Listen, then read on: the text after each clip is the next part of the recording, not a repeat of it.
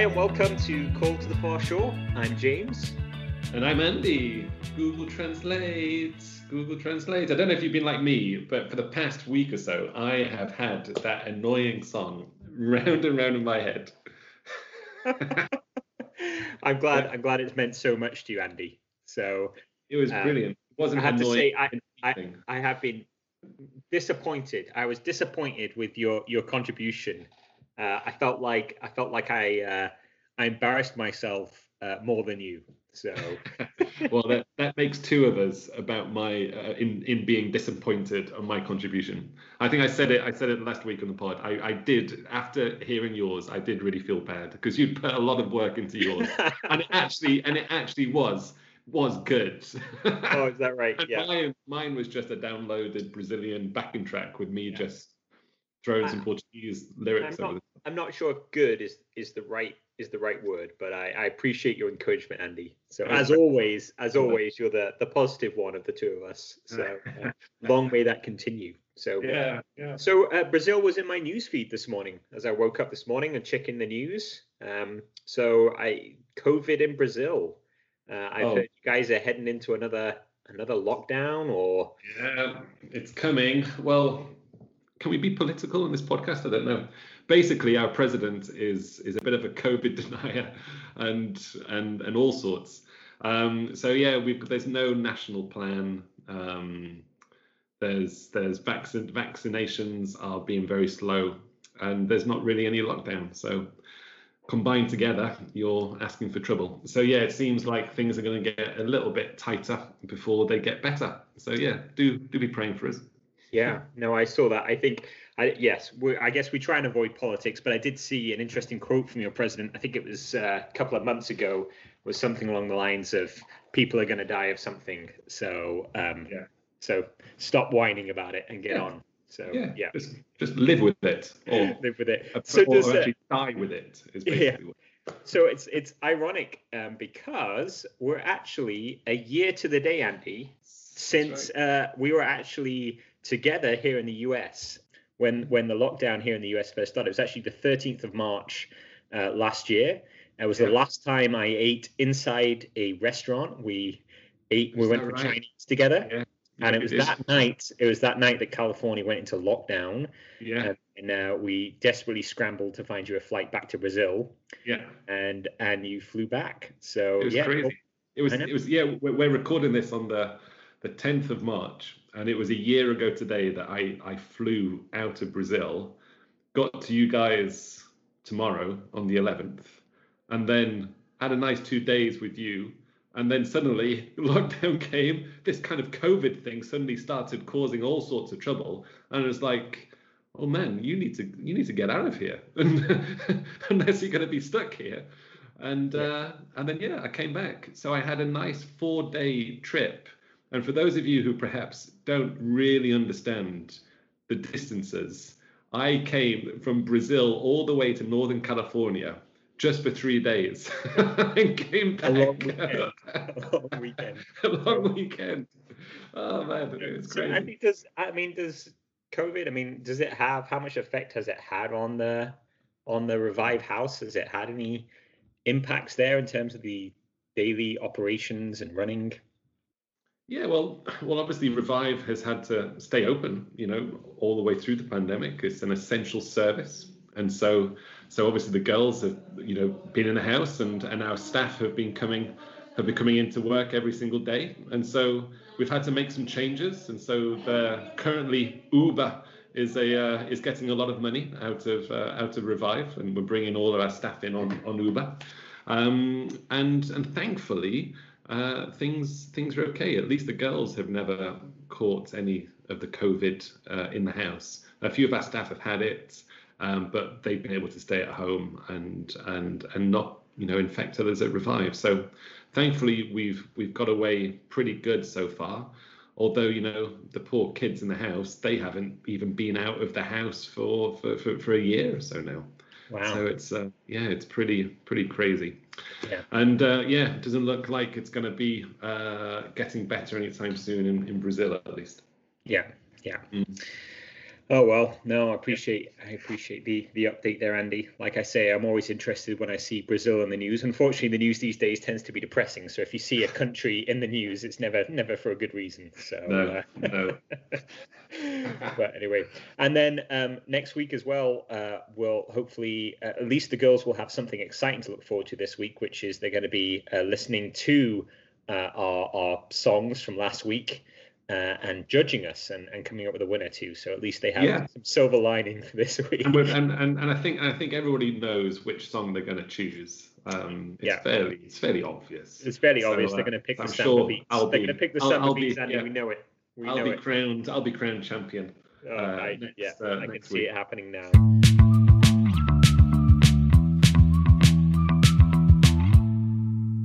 So Andy, um, when I was growing up at church, we always had the curse of the visitor. Um, and the curse of the visitor was basically you invite someone to come to church with you, um, or you go to a friend's church for the first time, and you can guarantee, you can guarantee that it's going to be something crazy, something oh, yeah. weird, um, something terrible. Yeah. Uh, yeah. So I, I had an experience once where I went to Glasgow and a friend's church, and they were talking about the story of Jericho. Uh, so the way they did it was they inflated a bounce house, a bounce castle uh, in the middle of the church. And during the service, they got everyone to hold hands and walk around the bounce house. And then as the walls of Jericho fell, uh, the bounce house slowly deflated. Deflated. Uh, it, it, so that, that was a good example of the curse of the visitor. But the other curse of the visitor as well is you bring someone along to church, and churches invariably talk about giving or mm. financing. Or money. Yeah, give us give us your money. Exactly, and it plays into that stereotype that that's kind of what churches talk about all the time, is talking about money. So the curse of the visitor, if this is the first time you're tuning into Call to the Far Shore, uh, today we're actually talking about money. We're talking about yeah. finances. Uh, so we are going to try and do three things today. So we're going to try and talk about a little overview of giving in the Bible. So why why do Christians give? We're going to look at the Old Testament, New Testament very briefly. Uh, and then we're going to talk about why it's so difficult uh, for missionaries uh, to raise support. And then finally, we're going to give kind of James and Andy's uh, top three things uh, that we'd like to change about the church uh, when it comes to giving and mission. So that will be Yay. exciting. But we're going Great. to kick with a segment, Andy. I think you've probably seen these on YouTube. Uh, there's these segments where they do like the the whole Avengers series in five minutes, or you know, Lord of the Rings in three minutes or less. Uh, so what we're going to try and do right now is we're going to try and do uh, the theology of giving in uh, how many minutes we're going to give ourselves here, Andy? Are we going to do two? God, I'm doing two minutes. This is going to be good. Oh, Old Testament, the Old Testament theology of giving in two minutes, James, in oh. a Old English accent. No, that's, that's not going to work. I think we should do the whole thing. We'll do the whole thing. Old Testament, New Testament in in four minutes. I will do the Old Testament. You do the New Testament. And right. then, because that means if I go over, then it's you that has to pay. Um, okay. To make I'm, gonna, I'm, I'm, I'm actually going to set a timer. Oh, you do that. Okay, well, we're going to play a cool jingle, and we're going to go straight into it. All right. And now, for your listening pleasure, it's Andy and James's Average Theology in four minutes. Well, sort of. Okay, so giving in the Old Testament. Uh, the Old Testament tells the story of Israel. Uh, so Israel were this chosen people uh, that God chose to be the witness to the world about who God is. Um, so the problem is, though, that the people of Israel, uh, they had to live in relationship with God, and they still had this issue of sin that was separating them from God. So God gave them the law, and this law was basically the rules by which they should live uh, to live in right relationship with God. And part of this law uh, that you can read in Leviticus, if you're feeling brave, uh, was this idea of offerings and sacrifices. So these offerings and sacrifices all had different purposes. Um, most of them involved the sacrifice of an animal, um, but each one had a different purpose. So some of the offerings and sacrifices were about dealing with the problem of sin. Uh, some of them uh, were about uh, providing food uh, for the people that worked inside the temple, um, or they provided food for the poor, people that didn't have much. Um, they also reminded the people of all the great things that God had done, like rescuing them from Egypt. Um, and also uh, they pointed towards God's future promises. And God's future promise in the Old Testament was this future king, uh, which we know from the New Testament is Jesus. And also the most coolest thing was that these offerings, these givings, were sometimes just about having a party, sometimes about just building relationships in the community uh, and having a party together. Now, if you've been to church sometime in the last few years, you will hear churches talking about the word tithe. Uh, tithe is this idea uh, of this ten percent, ten percent giving, like people should tithe. The idea of tithe comes from the Old Testament. It was one of these offerings that people gave. The tithe was actually to do with farming and to do with herding. It wasn't necessarily to do with money at all. It was mainly to do with giving crops or giving animals uh, to God, um, to the work of the temple. So that was kind of what giving and what offerings and what sacrifices were in the Old Testament. But then we hit the New Testament. Jesus comes along and... So then in the New Testament, uh, Jesus has come, and the New Testament tells the story of, of, of what Jesus did, and also the story of, of the early church. Now, everything changes in Jesus. All of the temple ministry of, of, of the tithing, all of that giving uh, to the temple, all kind of changes uh, in Jesus. And, and, and the temple ministry comes to an end in there.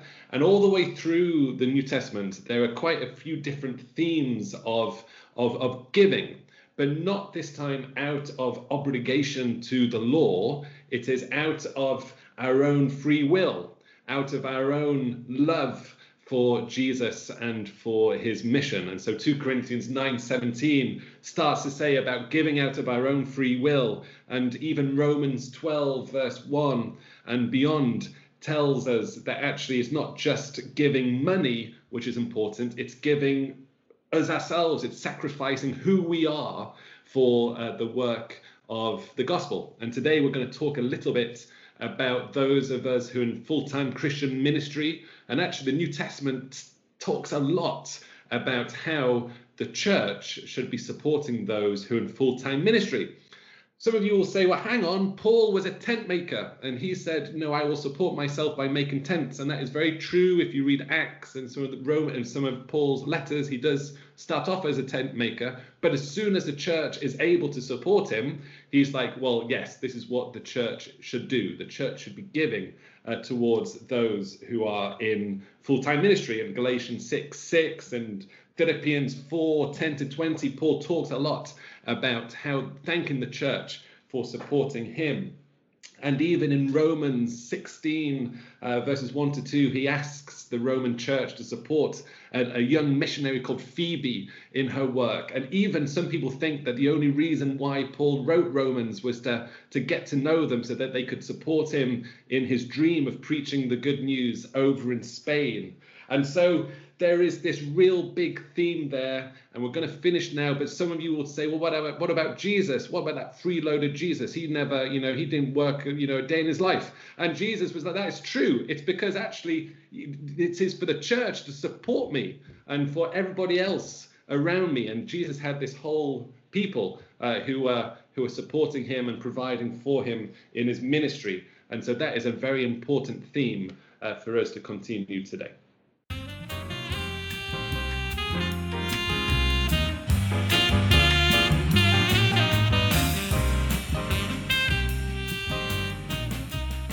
Okay, Andy, what was, what was the time there? Um, I think we both went over. I think it was, we, we did that. Well, actually, that wasn't too bad. That was oh, five minutes, five it's minutes okay. flat. It's so okay. Two, said, so so two thirty each. We we that, said, we said four, four minutes, sort of. So yeah, you know, that, that, that extra okay. one minute thirteen is sort of two. And and it's obviously, the, the you know, if you listen to this too, there is so much more about yeah. the theology of giving. Hopefully that was just a brief overview of some of the aspects. Uh, we didn't talk about the... the idea, the focus on the New Testament of caring for the poor. We didn't talk about the the verses in the Old Testament that talk about uh, providing for the widows and the orphans. We didn't even dive into the book of James, which talks about practical deeds along with with what we say. Uh, so putting things into practice too. So hopefully that was a brief overview. So let's let's kind of answer this this big question, Andy. Why is it so difficult for for missionaries to raise support? And and people might be saying, well, hold on a minute, you're asking a question that's making an assumption that it is difficult um, for for missionaries to raise support. But from the missionaries that that I know, uh, for example, Nick and Jenna, uh, or Nick, who I spoke to a couple of weeks ago, I know that Nick um, has to spend certain parts of his year uh, going around raising support. Uh, that's mm. what he has to do. Uh, oftentimes towards the end of the year, there may be a shortfall. He has to send out letters. He has to contact people uh, to try and make sure that he and his family have enough money to live on uh, and to continue to support the work that he does uh, with college students. Uh, and that's an example that I know, but that, that seems to be very common. Would you agree? Definitely. And I think um, quite often, especially nowadays, Uh, people are quite keen that the other missionary, this missionary, also has a way of supporting themselves. So like going back to kind of like the tent making thing at Paul, uh, that, that Paul did. And so some people will say, well, why does this person need to be, you know, need our money from the church? Why can't they just, you know, get a job like everybody else does and then just do the kind of gospel missionary stuff in their spare time? And I suppose, hey, we are all missionaries and quite a lot of us do have normal jobs, and we should all be, you know, discipling and and doing mission work, you know, in our day-to-day lives. That's true. But some people are called to to sacrifice that kind of security that a a, a, a secular job brings and live by faith, um doing the work that they feel that God has uh, um called them to. And through us giving to them and through the church giving to them, it kind of takes that worry of trying to find another job off of their hands and frees them completely to doing the good work of the gospel. And that then brings another, sometimes a difficulty, because there are some people who are off, you know, in their mission, they are definitely uh, really doing something. They're involved with lots of things. You can, you can kind of see uh, what they're doing. Sometimes in other missionaries' kind of mission, it's quite difficult for them to kind of produce quick fruits or show kind of, you know, why you should be investing in them. Yeah, Sometimes, I, I, I imagine yeah. like, for example, someone that's working in Jordan or someone that's working in a heavily uh, Muslim country uh, would maybe see very few fruits just because of the restrictions on, on what they can do, and also the news that they could share um, to maintain safety for believers in the country that they're in too. Yeah, exactly. Now, obviously, there are some missionaries who are just completely lazy and they are freeloaders. and, you know, and some people, they, they do think, oh, this is an easy life. I'll just get a few churches to support me and I'll go to a hot country and and and, and stay there. And so I think I think I think it is it is It is good, and it, it's needed that the, the sending churches do have some type of overview, overseeing what the person is doing, um, which is sometimes why um, churches like that these missionaries are linked to mission agencies, because they feel like if if they are supporting a missionary via some kind of established mission agency, then the mission agency is providing that credibility and that legitimacy and making sure that, you know, people are actually doing what they should be doing and not just having a, a you know, a nice life. You know, missionary life is be a missionary, you know, see this life and the next, you know, see this world and the next, you know, yeah. let's go just having a big, a big, big, um, a big travel. I do remember when I was thinking of coming to Brazil, I just, I was still at university. I was hoping to get back to Brazil, and I approached, um, I think I'm, I'm it's good. I, I can name them. It's the church that both of us went to in, in Newcastle. It's no surprise, uh, J P C. And um, Jesmond Jesmond Parish Jesmond Church. Parish Church for, for those that aren't cool with acronyms. Not in the, not in the know.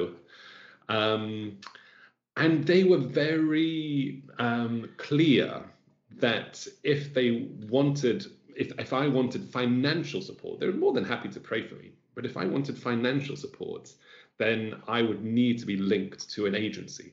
They didn't want me to go independent, you know, just, just me on my own, uh, you know, supported by the church. They wanted me to be linked to that agency. And I think, I think at the time I might have just got, I might have been a little bit annoyed with them. It's like, why should I be linked to an agency? I, you know, God's called me, you know, I'll just go on my own. But obviously, you know, in time, there was a very wise decision, I think, by the church. Is it's not always possible, but if it is possible, you know, to support, you know, to send people through agencies, I think is a very good, good way of supporting and sending uh, uh, missionaries.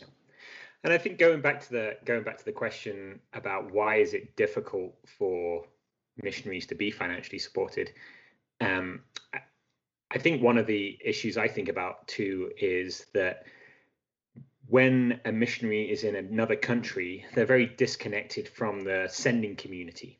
Mm. Um, so I think sometimes it's very difficult to support a missionary and then see or hear or feel like you're part of the work that the missionary is part of. Mm. Last week, we or two weeks ago, we talked about success. Mm. And um, I think one of the issues, and we can talk about church culture in our, our last section here, but just touching briefly on it now, um, when we're sending a missionary out, uh, we don't see them necessarily as part of our church community or adding to mm. the success of what we're trying to do too.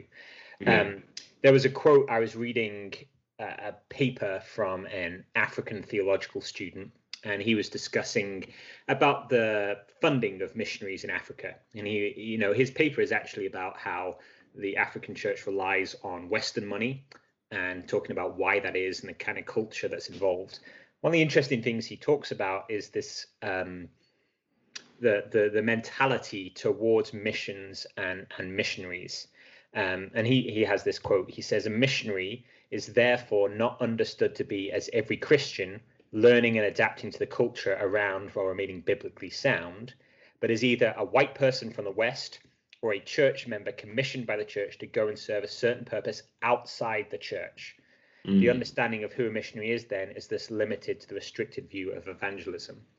So again, there's this this idea that, that that missionaries are viewed as someone that's being sent outside of the church, someone that's been sent away from us, and somehow mm. they, when they're sent out and sent away, they're no longer they're no longer part of us. Yeah, so I think sometimes it's it's it's hard for a, a church to realize that this is, we are the global church. It's our global responsibility to all be missionaries.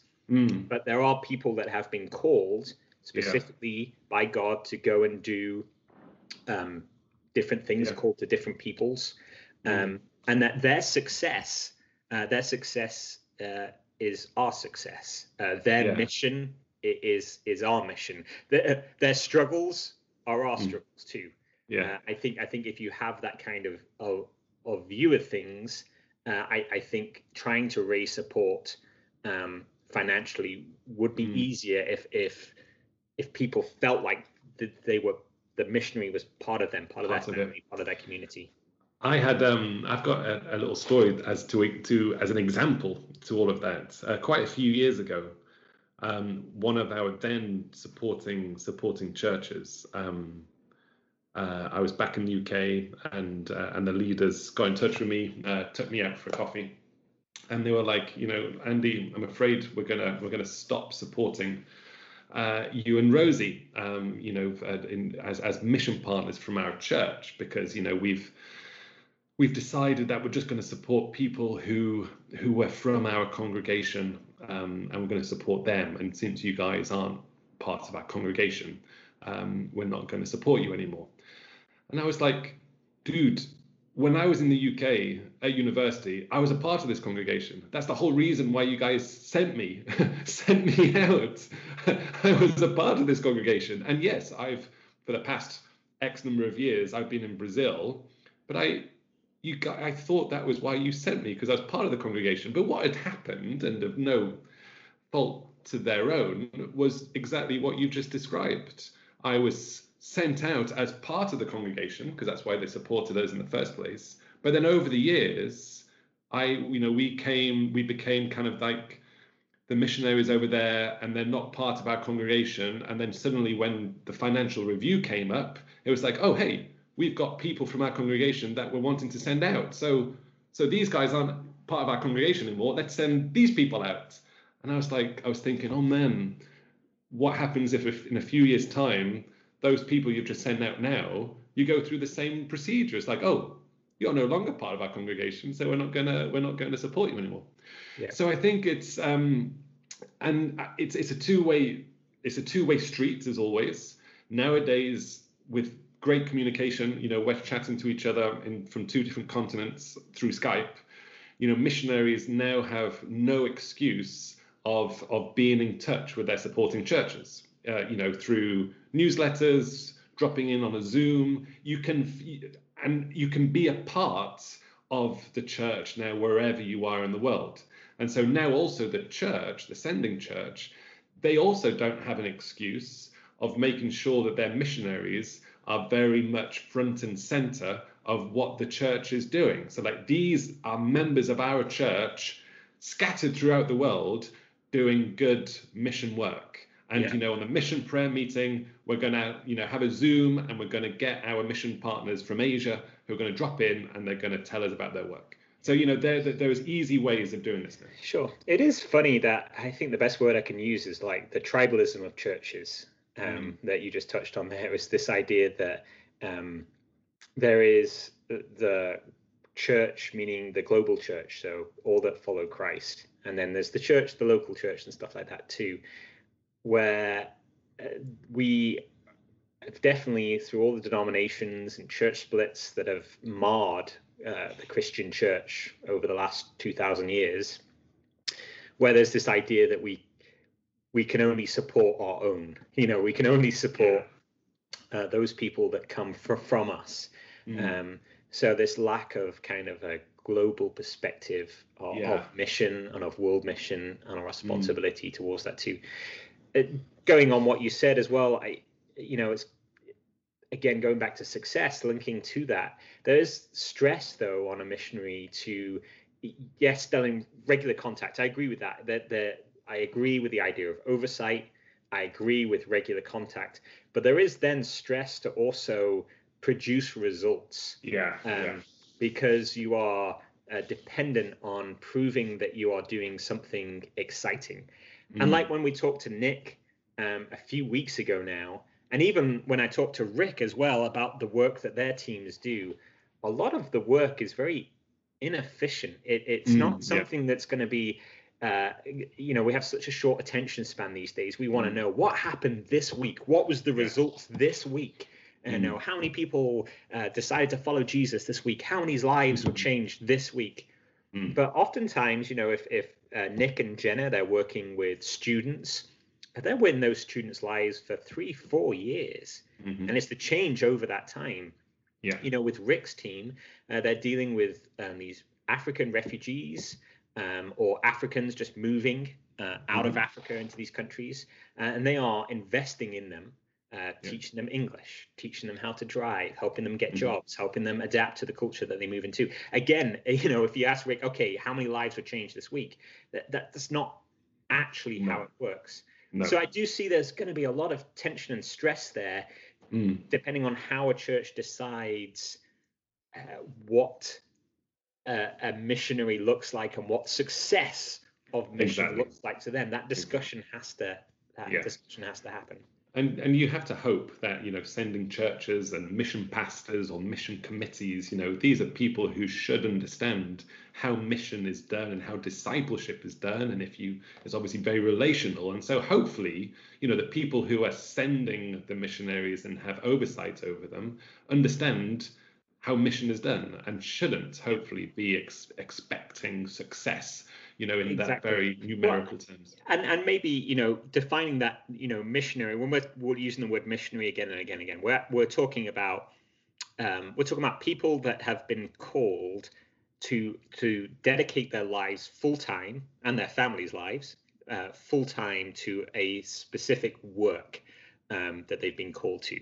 Um, and that work is about making disciples, but the way that they make disciples could play out depending on the culture and the situation they've been called to. Now, it's uh, interesting. I have a bunch of quotes in front of me.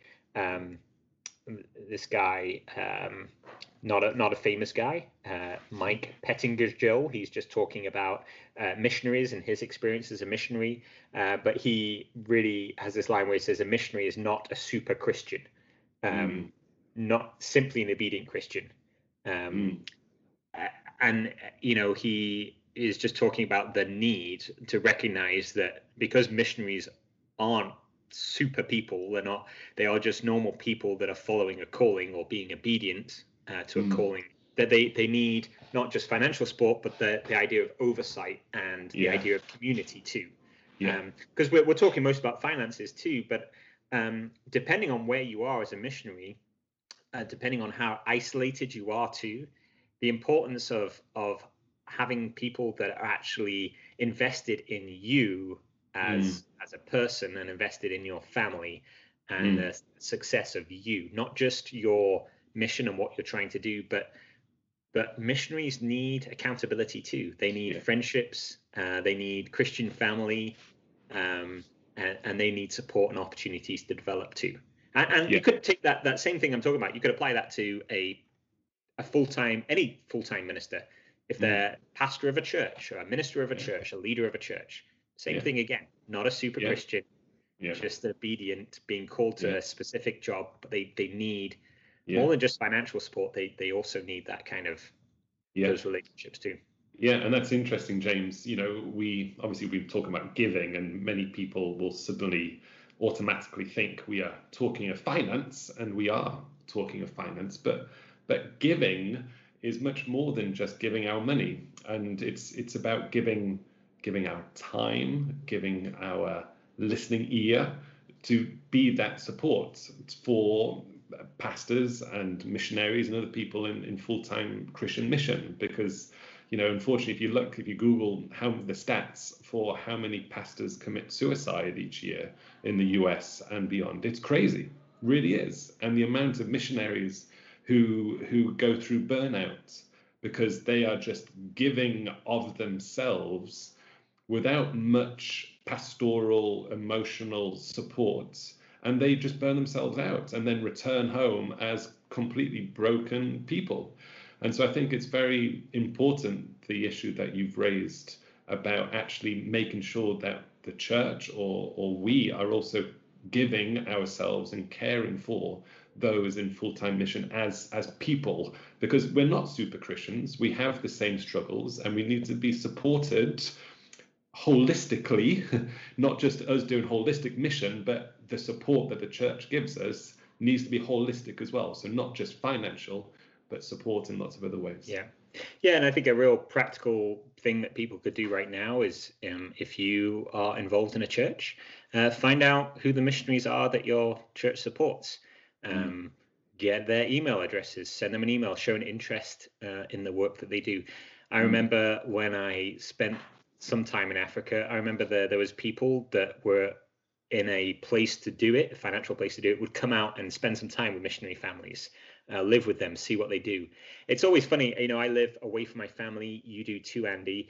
And mm. when my family's been able to come over and visit, it adds a total new context to the conversations, because they now mm. understand, where do you live? What is it yeah. like? Who are the people? You know, when I talk about people, or I talk about school, or I talk about this location, they've been there. It yeah. adds such a, a deeper understanding of what it's talking about. I yeah. feel like it must be the same with with anyone that's been sent out, that lives somewhere that's been supported. Uh, it is worth, if if the missionary wants to be visited and you're not too high maintenance, so, so you should ask them first before you turn yeah. out. So uh, we're still we're still waiting for you, James, to come and visit. I know, I know. COVID really put a dampener on my yeah. on my my autumn visit this year. So uh, yeah, no, we'll we'll have to make it happen soon. Well, Andy, let's um, just kind of moving on. Uh, we both of us were thinking, and we were trying to think of the church, and we're trying to think of three things, three things that we'd love to see the church change or address uh, in this issue of kind of giving as it relates to uh, mission. So we kind of came up with we kind of came up with three C's. Uh, so those three C's were uh, culture, uh, committee, and, and celebrating. Uh, so the first one was culture. And I think this is a really big one. This is a podcast within itself, is talking about church culture. And I think particularly Andy and I are talking about Western church culture too. Uh, mm. I think it it, it differs, um, but, but our experiences are mostly kind of in the Western church culture. And I think when it comes to giving in, in, in the culture, one of the things that I would love to see change is uh, the culture of church when it comes to the purpose of church and, and mm. the mission of church. Yeah. So I was looking up um, some different articles on how churches kind of spend their money, um, because we know that when an organization spends its money, where the majority of its money goes is is where its focus is. Um, so this is on American churches. This was um, a study done by Christianity Today. Uh, this was back in two thousand fourteen. So it's a little bit of an older study. So looking at some of these statistics here, um, in the American church, only five percent of its budget uh, normally goes on missions spending. So this is both domestic and international. Um, over seventy percent of the budget goes on staffing and on the buildings itself. And then the, the remainder money there is directed towards the different programs that church offers. So again, just looking at the budget spread, it's pretty clear that the focus is on, it's on, uh, in America, it's on the building. And this is a yeah. very traditional churches. There are church plants out there um, that are doing things differently, and they're trying to do things differently and innovatively. Um, but the majority of the churches that you'll see on the street corners in America, the focus is on the building, uh, the staff at the building, and the programs that the building provides. Yeah. So it's culture of mission is this idea that we will provide great programs, uh, mm. great teaching, and people will come and they will learn about Jesus and they will become followers of him and they will continue to come to those programs. Mm. So for me, and this is that that bigger issue, uh, that that for me isn't a kind of um, the correct focus. Um, mm. The correct focus that we should have is on raising up disciples, raising up people that follow Jesus, uh, that want to carry on the mission of Jesus, which is to make more disciples. Um, so raising up disciples that go out and make more disciples. Um, yeah. So to do that, you can't invest all your time in programs. You can't invest all your time in staff. Uh, mm. You have to invest in the people themselves. In people. Um, yeah. yeah. So, you know, a couple of things attached to uh, to culture there uh, would be the idea of if you have a uh, professionals leading all your programs, there's no opportunities for the people themselves to mature and grow by becoming leaders themselves, mm. by mm. going out and leading small groups or uh, engaging in their own communities. Uh, engaging in in practical ways, or or feeling like they are missionaries themselves, called to their communities mm. too. Yeah. So, and again, Andy, I that that was like a the sprinkling of powdered sugar over. Yeah, uh, we can do uh, we can do a whole nother pod on yeah, but, on, on, but, on those yeah. statistics. That was yeah, great. But for me, it's just that the the focus. The focus is on. Uh, it's not on mission. The focus is on uh, programming. Uh, staff uh, and building, and that's kind of just, just shown by how the finances are distributed. Yeah, people, people before projects, people before programs. Yeah, yeah, yeah, kind of thing. Well, the second that was really good. The second, the second C, uh, which we came up with, uh, kind of follows on from that. It's it's committee, and this is, you know, we're speaking about those people in the church who.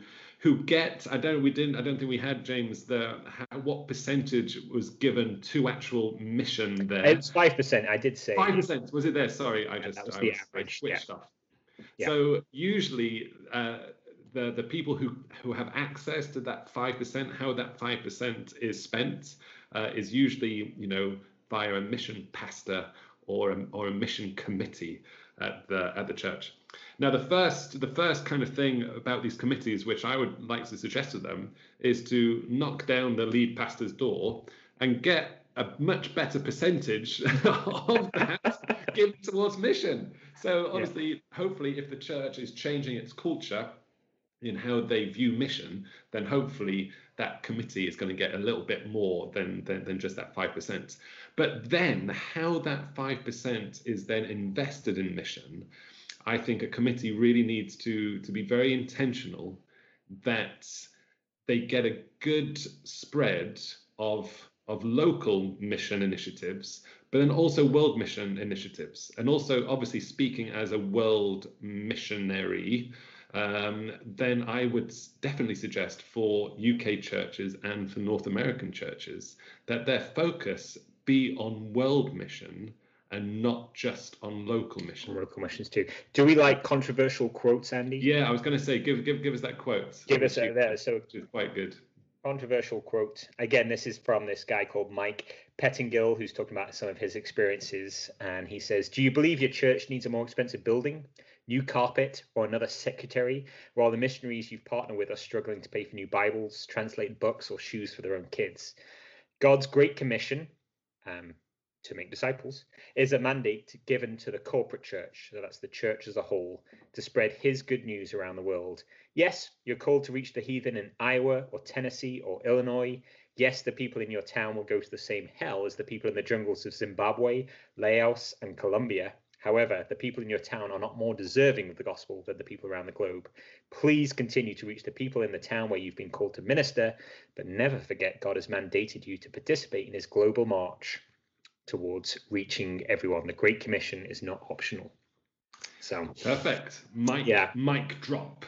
Mike drop off stage. Mike drop. Yeah, no, um, I, I think yeah. Mike drop from Mike. Yeah, and I think what it's interesting there too, it's it's this idea that we're not trying in our conversation here. I hope people aren't hearing that we're saying, hey, we're we're trying to raise world missions above other missions. I think we're just making the point that missions in general, Uh, whether it's domestic or whether it's international, needs to be the priority and and the and the focus uh, of the church. So if our biggest budget items are on the building, that's what Mike's saying basically, our biggest budget items are on the staff and the building, then that's where our focus is. And then we have to ask a really difficult question and say, is that actually being used? Is, is those funds being used widely to carry out the mission? Like, mm. is this idea of providing a good program or comfy seats on a Sunday, is that actually leading uh, to change in people's relationships with God, in people's mm. relationships with each other, in people's relationships in the community that they live in? And then is that actually having an impact on on the wider on the on the wider world that we've been yeah. called to? And like, you know, there are two and a half billion people in the world who currently have zero access to the gospel, like zero, N- nothing. And so, like, when we are talking about the Great Commission, in its purest form, it is to preach the good news to those who have not heard it. That's what Paul in the Bible, that was his greatest desire, was to was to preach where Jesus, where Christ's name was not known. That's why he wanted to go to Spain uh, back in the day.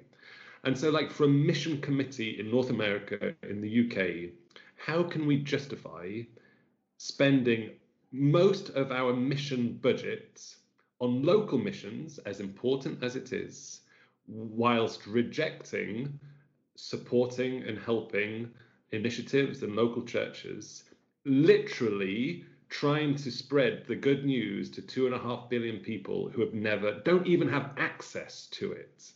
Um, so I think that is important, and it is important for us who have who, who have been blessed with riches, is to really be good stewards of them and to apply them um, where it's needed most. And where it's needed most, I would argue, is perhaps not in the U S and in the U K.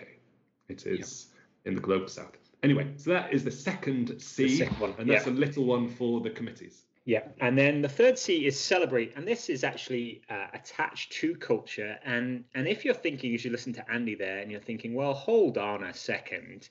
Uh, if we take the money away from the church, then how are the people in the local community going to be reached? Well, I think this this again comes down to this idea of celebrate. So me and Andy were talking uh, before we started the podcast today, and we were talking about uh, commissioning services. So a commissioning service, oftentimes when we send a missionary out from a community, uh, the church will get around someone, they'll pray for safety, they'll pray for success, uh, and they'll pray for them as this missionary is sent out to the location that they've been called to. Um, and we were kind of joking about, why don't we do that for everybody? Because if our understanding of the gospel and the Bible is correct, we're all called to be missionaries. So we're all called to be on mission uh, throughout our week too. So, for example, if you work in a school or you work at a hospital or you work in an office building during the week, uh, then you are commissioned uh, mm. to be on mission to where you are.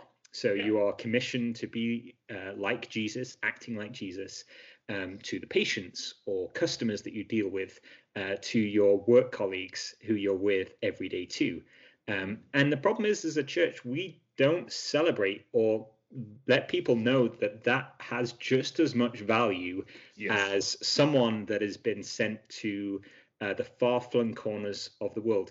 It is mm. the same mission that, mm. you know, you in Brazil, Andy, are on the same mission as me living in Penn Valley.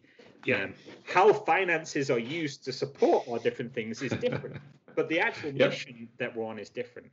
Um, so I think sometimes why people don't realize that they're missionaries is that we don't celebrate. We don't celebrate. So it's this idea that if you, um, let's say you're a, a missionary in Africa and you plant a church and fifty people have decided to follow Jesus, we celebrate that. Uh, mm. But let's say you're a shy introvert living in Leeds in England and you uh, have two neighbours over for dinner. Mm. Uh, we don't value that. We don't celebrate no. the fact. But despite those things, th- those are both part of the mission of following Jesus, whether you're telling people the gospel in Africa or whether you're practicing hospitality and love with your neighbours. Uh, those are things that, that that we need to celebrate. And I think mm. when we celebrate those things, we suddenly realize, we suddenly empower people in the church to realize it doesn't take a professional. I don't no. need a professional program to help me reach the people uh, that I work with and that I live with. I don't need a professional church. I don't need well, comfy, cheap seats. I don't need a great kids program. I mm. just need to realize that I've been called, and that even these simple things, having people around for dinner, uh, playing yeah. sports with people, is a way of engaging them with mission too. And yeah. so now, because that doesn't cost anything, it doesn't cost anything to do that mission, then we can use our funds to do the things that do cost things, mm. um, to to support church plants in, yeah. in other countries, to support missionaries, uh, to support um, organizations that seek to bring justice and mm. social change into the darkest parts of our world, whether that's addressing human trafficking or addressing yeah. hunger or illness or sickness or abandoned children, whatever those things are too. Yeah, yeah. And it's about also celebrating that that God has given each and every one of us different gifts and abilities, uh, different vocations, and we um, might be playing different roles and different parts in the same mission, like you said. And so we are celebrating that God actually wants to work through us in in restoring the world to himself. That's a crazy, crazy, mind-blowing thing, that God's master plan for bringing salvation to the world was obviously through Jesus, and then through us. We are there, you know, us as created people. It's it's crazy. So to celebrate that fact and to ce- celebrate that God invites us to join in in his mission, that's a great final C. Yes. Andy, I know that, you know, what we try and do with these discussions is it's, it's our, our conversation. People are kind of listening in on a conversation between the two of us. And what I hope to inspire people with is just to have these conversations, just to, to think through these issues and for themselves, discuss it with their small groups or friends or mission committees, um, mm-hmm. and just try and think think differently um, about these things too. And you know what? If people disagree or if they have any questions, they are welcome to send us an email, and um, we can delete that email. We don't even need to read it. We don't even need to read it. They are, they are welcome. They are welcome to send us an email and, and to be part of that that discussion. That discussion too. Yeah, definitely. And and yeah, just the take-home message is to to reflect on those three C's of of how can we change the culture, you know, in our in our own community. You know, how can we influence, if we are part of the committee, how can we influence, you know, the church's resources being being applied more effectively and efficiently in mission, and and how can we celebrate uh, all of us uh, on on on mission together uh, in this world. Yep, sounds good, Andy.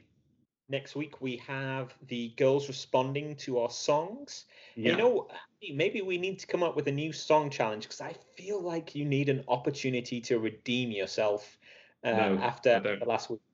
Well, let me let me give you some thought. If you have any ideas uh, for a new challenge for Andy and I, then feel free to to send in those those ideas too. Having heard our musical talents, um, I'm I'm sure that you'll want to hear more. or, or try and find something that we're actually quite good at. I don't know if there's anything we're quite good at, Andy. I don't know about no, that. So. No. Okay, well, have a good week, everybody. Yeah, and we'll see you again on the Far Shore. Thank you for listening. If you'd like to get in contact with the show, you can email us at thefarshore at revive international dot net. To learn more about the work of Revive International, you can find us on Facebook, Instagram, or our website, revive dash international dot org. Please subscribe to keep track of new episodes. We look forward to you joining us on our next journey, being called to the far shore.